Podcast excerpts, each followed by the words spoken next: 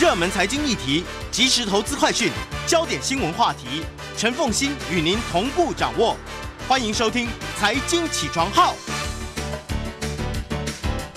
Hello，各位听众，大家早！欢迎大家来到九八新闻台《财经起床号》节目现场，我是陈凤欣。一周国际经济趋势，在我们线上是我们的老朋友丁学文。Hello，学文早。哎，凤欣，各位听众，大家早安。好。哎，我们先来看一下《经济学人》这一期的他所挑选的关键字有哪一些？对啊，这一本杂志的这个《The World This Week》啊，在第十页、第十一页啊，这一次《经济学人》总有三十二个关键字啊，我们大概挑了十三个关键字。第一个关键字啊，中国谈的当然是白纸运动啊。十一月二十七号，中国政府面临着几十年来最大胆的一次人民的抗命啊。骚乱是在新疆发生致命火灾后开始的，许多中国人呢上街指责封控使受害人更难逃离陷入大火的公寓里，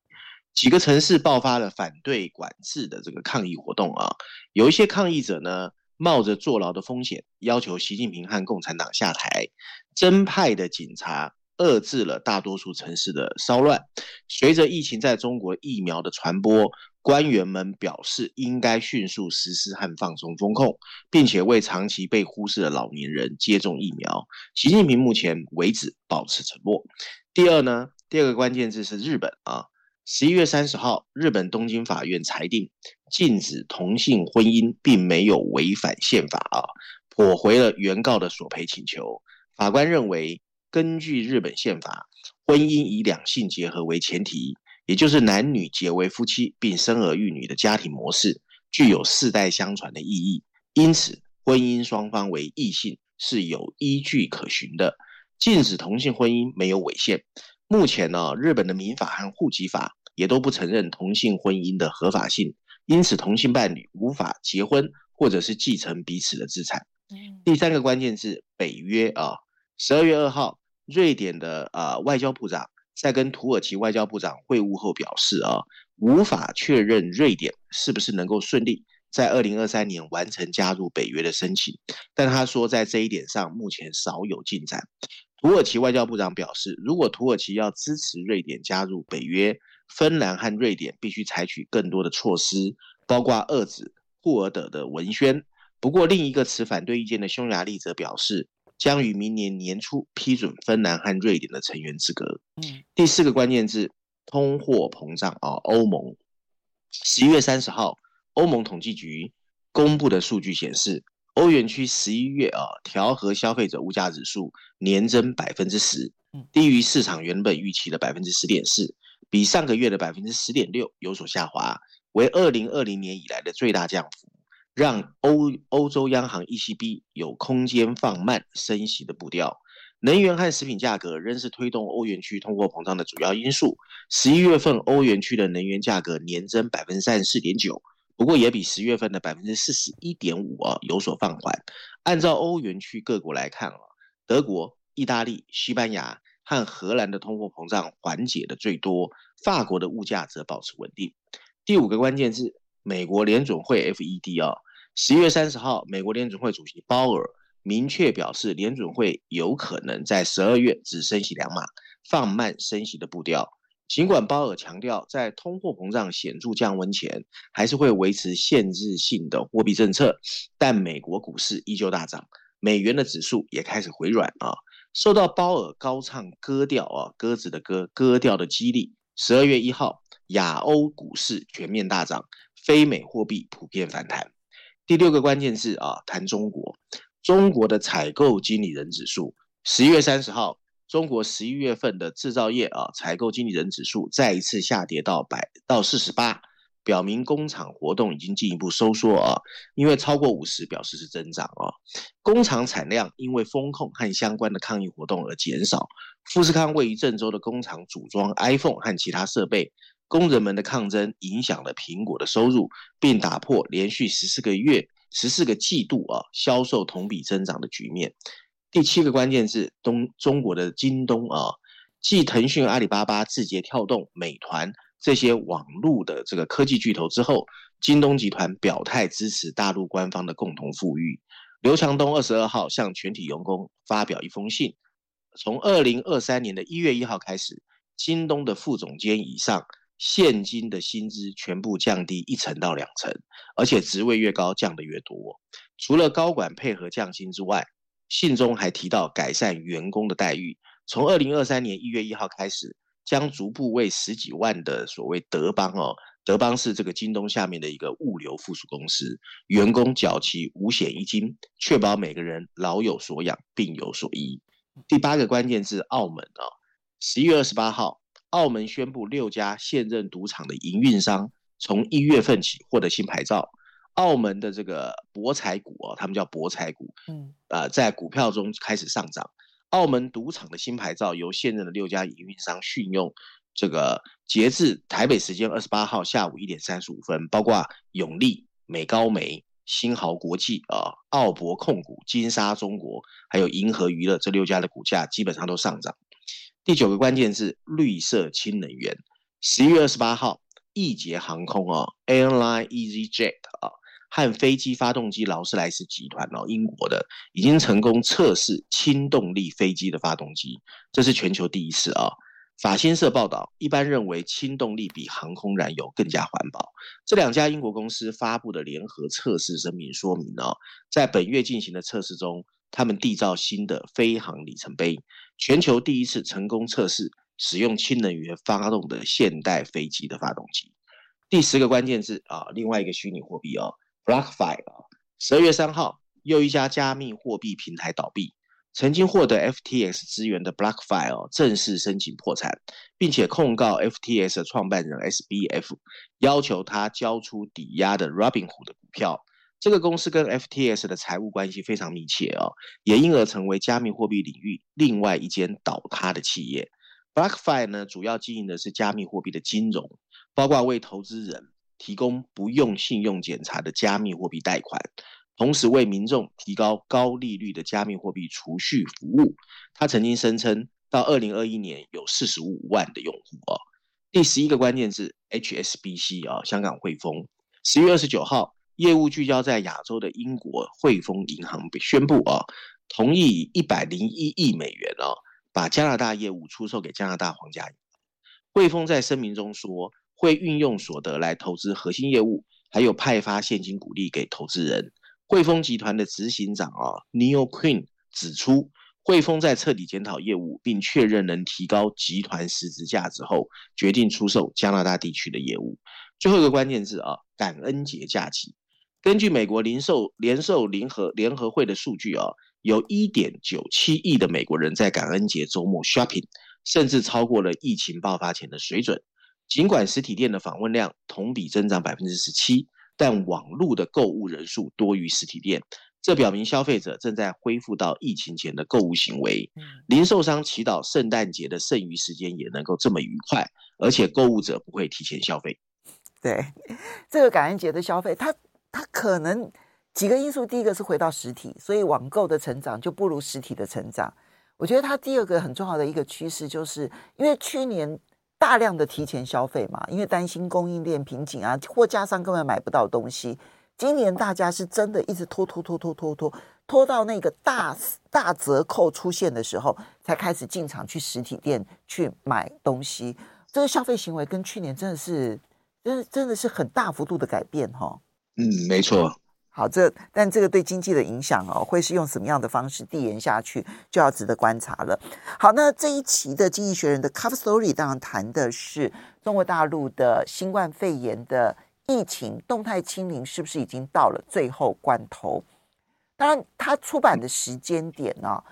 嗯，还没有传出来。周末的时候传出来说，习近平跟米歇尔说。其实这是民众对于防疫的一个不耐哈，或者是失望。我们休息一下，欢迎大家回到九八新闻台财经起床号节目现场，我是陈凤欣，在我们线上是我们的老朋友丁学文，也非常欢迎 YouTube 的朋友们一起来收看直播。好，学文来，呃，经济学人的 Cup Story 当然要谈中国大陆的白纸运动了，怎么看？对，那可是就像凤欣说的，这是在礼拜五出版的哦，所以可能还是有一些这个没有那么 update 啊。不过大家可以看到，在中国红的封底前面啊，经济学人放上是一个被脚镣铐着啊，壮士只能低头哭泣的小女孩啊。这个这个绘图还是有点狠啊。然后上面有三个白色的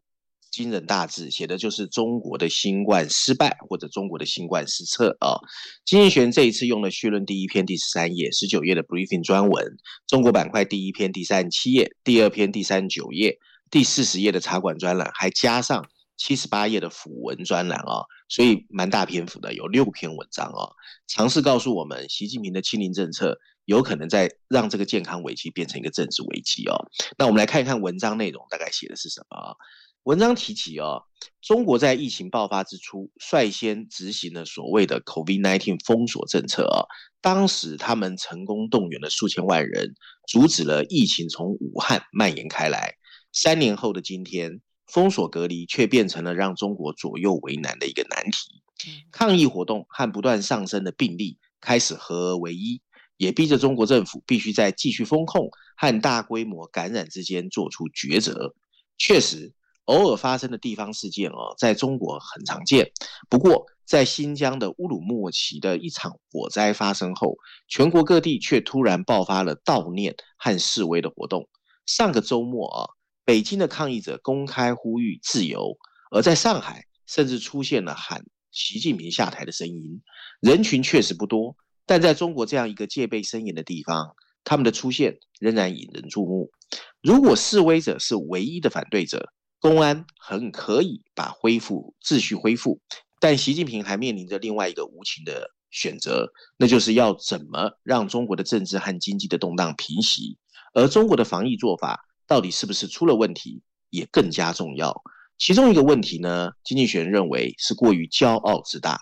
清零政策一开始确实取得惊人的成功，挽救了数百万人的生命，比较少的确诊也意味着比较少的经济损失。在过去三年，大多数中国人都得以在全球疫情中相对平安无事，但是一个月接着一个月，中国官方媒体大肆宣扬防疫，标示着习近平和共产党是有能力，也兼具人道精神的，并不像颓废的西方政客治理下的大规模死亡。可是如今，这些说法已经烟飞云散。习近平的清零政策呢，让中国无法抵御这个越来越难以压制的变种病毒。几乎九成的中国人过两剂的疫苗，但经济学人的模型基于对每天感染、康复或死亡速度的预测，表明如果选择与病毒共存，感染高峰应该会来到每天四千五百万例。即使疫苗有效，而且所有人都得到治愈，也会有大约六十八万人的死亡。而重症监护病床的需求需要四十一万张，更是中国现有的七倍。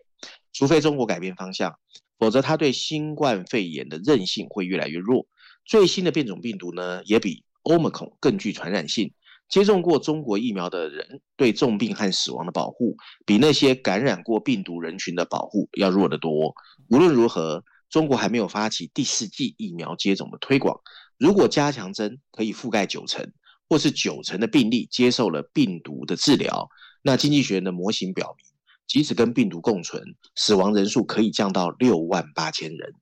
在一个拥有大量疫苗和抗病毒药物的世界里，除了经济和社会的成本在继续上升，习近平的清零政策的好处啊越来越少。中国国内航班同比下降了百分之四十五，公路货运下降百分之三十三，城市地铁下降百分之三十二，而城市的青年失业率接近了百分之十八，已经来到二零一八年的两倍。跟春天的上一个感染高峰形成鲜明对比的是，目前所有大城市都实施了封控，有些地方已经连续封锁了几个月，这逼着人们走上街头。习近平正在面临一个两难的境地啊！封控让中国社会和经济付出了高昂的代价，但一下子放松也有可能引发大规模的感染。更糟糕的是，失控的疾病和无法忍受的封控之间的可操作空间越来越小。十一月十九号。在政府试图宣布二十项啊不太严格的封控措施不到一个礼拜，随着确诊病例的增加，封控措施又开始收紧。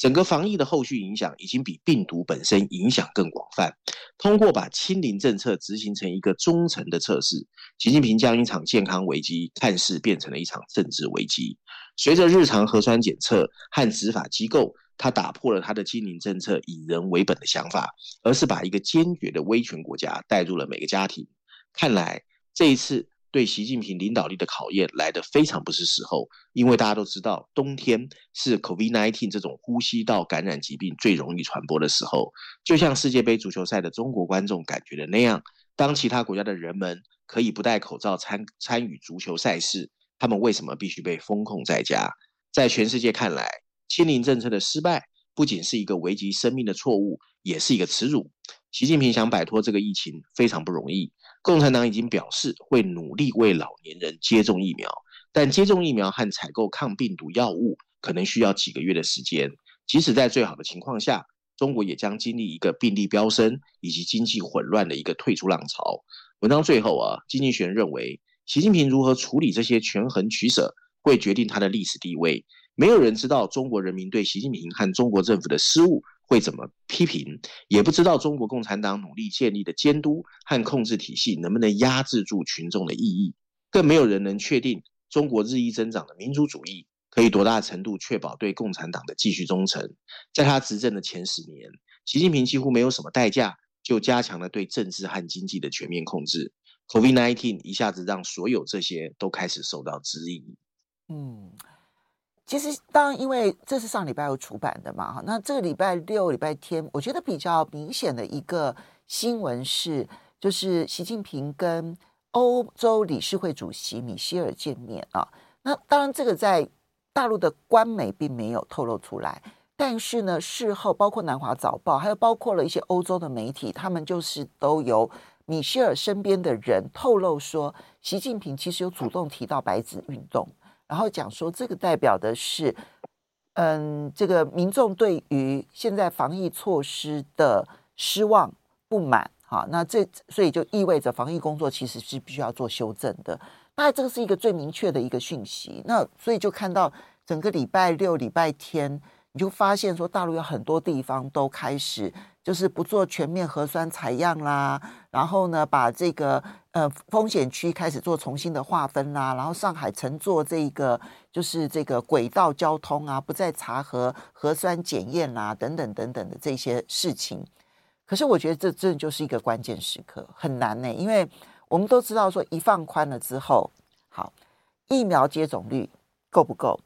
设备够不够，人员够不够，药物够不够？都变成了最大的考验，因为这些的够跟不够背后所影响的，就是会有多少生命可以挽救回来，这是难的时候。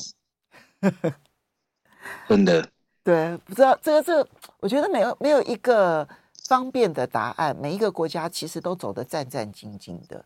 我们看到的例子都是如此嘛，哈，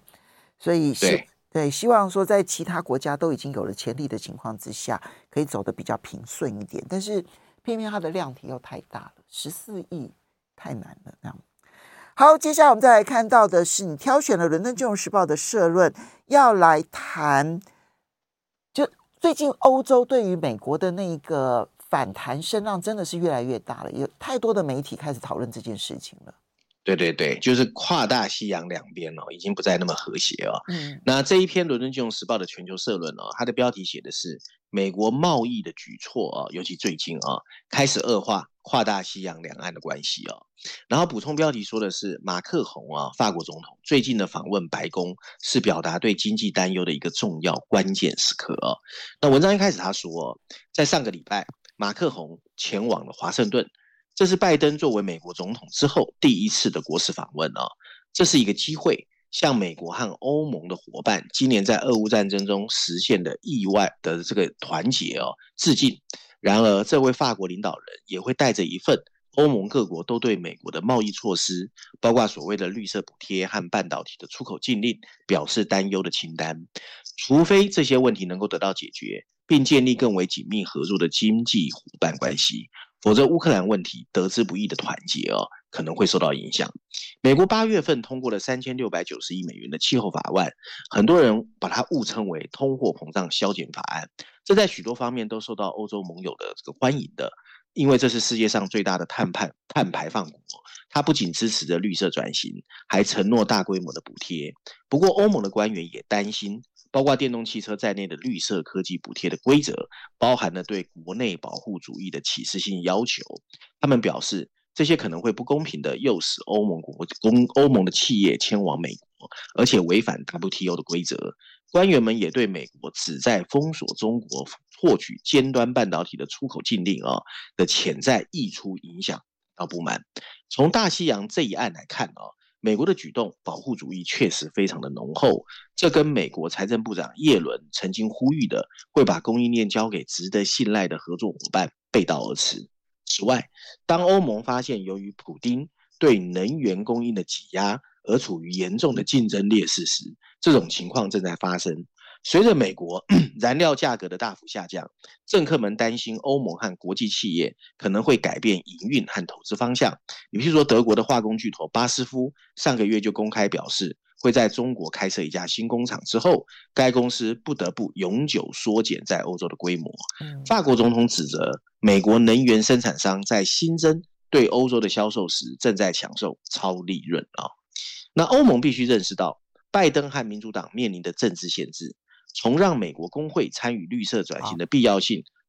我们稍微休息一下，等一下回来呢，就来看欧洲能够真正的觉醒，看清楚吗？欢迎大家回到九八新闻台财经起床号节目现场，我是陈凤欣，在我们线上是我们的老朋友丁学文，也非常欢迎 YouTube 的朋友们一起来收看直播。好，那么嗯，学文特别挑了《金融时报》的社论来跟大家谈哦，因为最近其实真的是欧洲，你看哦，有非常多的媒体开始关心。跨大西洋啊，那跨大西洋讲的就是美国跟欧洲之间，因为美国的其实是它的经贸保护主义啊，那么已经开始伤害了欧洲，而欧洲同时又有通货膨胀，因为能源高涨而带来的通货膨胀，然后又同时面临着这个企业外移，然后再加上美国所通过的削减通胀法，那么确实对于美国自己所生产的产品的补贴，它已经伤害到了欧洲的产业，所以。刚提到的是说，欧洲很多的产业被迫必须要缩减在欧洲的投资，而增加对外的投资。这里面他举的其中的一个例子，像德国的巴斯夫在中国大陆的投资啊。好，那但是，嗯、他我觉得他有一点点和事佬的味道在，听起来他刚刚最后那边他有点和事佬，他说欧洲显然必须要去理解美国现在所面对的，非要走向某种程度的保护主义的困境吗？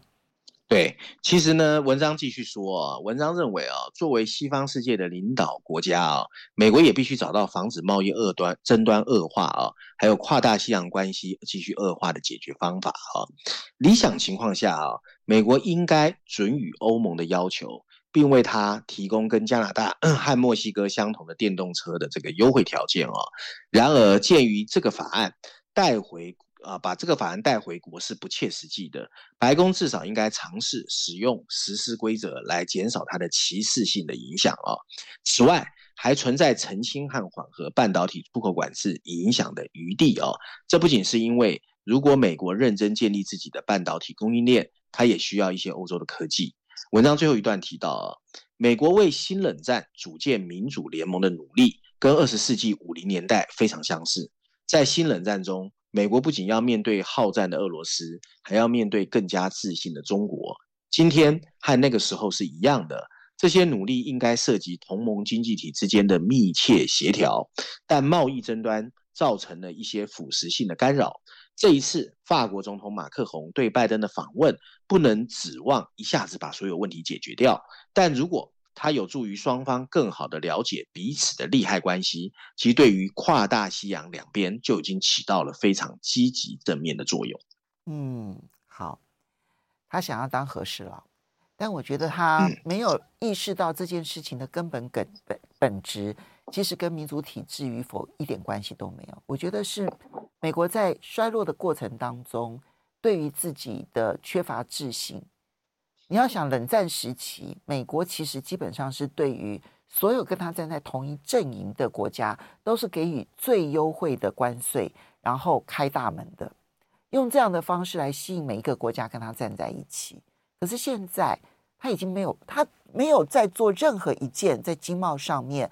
给予盟友稍微一点点优惠都没有。相反的，其实目前看起来，他们采取的态度都是自我保护主义。这件事情的方向，我觉得不会改变了。那看就看就看每一个国家接受的程度到什么样的程度了。好，接下来我们最后来看《经济学人》在商业板块当中特别要来谈疫情三年，到底谁会是疫情的赢家？对，这这一本杂志里面啊，跟财经商业有关的，我自己比较喜欢有两篇哦。除了待会我们要谈的商业板块第一篇是谈商业世界的赢家跟输家，如果大家有空也可以看亚洲板块第一篇哦，他谈的是半导体哦，嗯，因为半导体我觉得跟台湾关联还是蛮强的哦。那我们先来看商业板块第一篇第五十五页，它的标题写的是谁是这一次商业世界中的赢家和输家？疫情期间哦，哪些美国公司在经济考验中留下？哪些又遭遇了灭顶？可见它是以啊、呃、美国的商业世界为基础的，所以它是以企业为单位的，以产业.以产业不是以企业。哎，然后文章一开始说，过去三年的混乱中，到底有哪些公司正在脱颖而出？哪些公司节节败退？二零二零年春天的疫情爆发，当时的封锁隔离导致了部分的生产陷入停滞。一场深度但短暂的经济衰退之后，又是一场疯狂的复苏。接着就是现在我们面临的通货膨胀，一个处于高速回圈的世界经济，现在正在经历从二十世纪八零年代以来最快的一个利率提升。摩根士丹利的一个分析报告就认为，对 COVID-19 的政策回应让经济摆脱了所谓的长期停滞。什么叫长期停滞？不知道大家还记不记得哦？就是经济增长缓慢，还有低通货膨胀。那现在呢，正在告诉我们另外一个新时代的到来，商业环境发生了深刻的变化。为了总结这一点，经济学人根据股市的表现，考察了过去三年美国有哪些行业或者是产业表现比较好。值得注意的是啊，市场领导地位也发生了巨大的改变。数位科技它就像野兔一样，已经让位给了旧经济的乌龟。大型科技公司不再一枝独秀，曾经被嘲笑和过时迟钝的旧企业突然变得至关重要。经济学人选择了二零二零年一月一号。作为分析的开始，此后美国的主要股票指数 S&P 五百上涨了百分之二十五，表现最好的行业是能源，其次是资讯科技。正如在疫情期间所预期的，医疗保健做得也很好啊。S&P 五百指数中表现第二好的公司就是疫苗公司莫德纳，它的股票上涨了百分之八百。工业企业和主要的消费品都跟上了指数的步伐，受通货膨胀影响。为消费者支出提供服务的企业处于落后，表现最差的行业是房地产、银行和通信服务，而在业绩排行垫底的是邮轮公司。邮轮公司，譬如嘉年华这家企业、哦，他们的债务飙升，股票像锤子一样跌向海底。用股票衡量业绩当然有缺陷，如果不考虑投资人的追捧和风险偏好变化的影响，我们就很难看到 Tesla 像过山车一样的股价。但随着时间的推移，商业成功和市场价格息息相关，这也有助于理解投资人的看法是怎么随着时间而改变的。为了抓住这一点，经济学人把过去三年啊，疫情爆发的三年分为三个阶段。第一个阶段叫做居家隔离阶段，第二个阶段叫重新开放阶段，现在我们在的地方叫通货膨胀阶段。嗯，疫情前所谓的长期停滞时期的标志性投资公司属于轻资产，大家都喜欢追轻资产。主要是受益于网络效应的软体公司，也包括了品牌消费公司。基于想法创新和信息流通的公司，比依赖实体资本更受青睐。交易集中在购买比特币，或者是出售所谓的元宇宙。疫情的第一部分放大了这些趋势。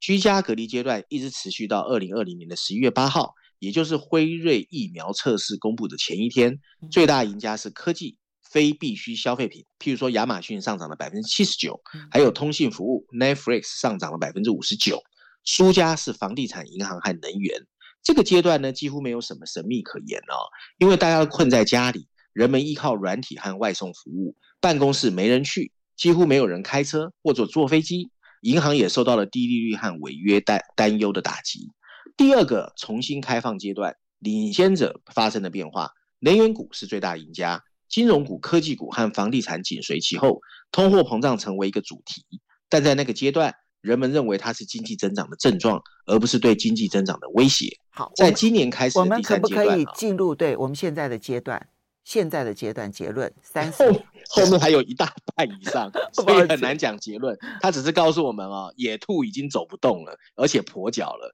那乌龟看起来越来越活跃，所以商业周期还在变化，大家要好好期待有更多的 surprise。他的野兔指的是第一阶段那些轻资产的公司吗？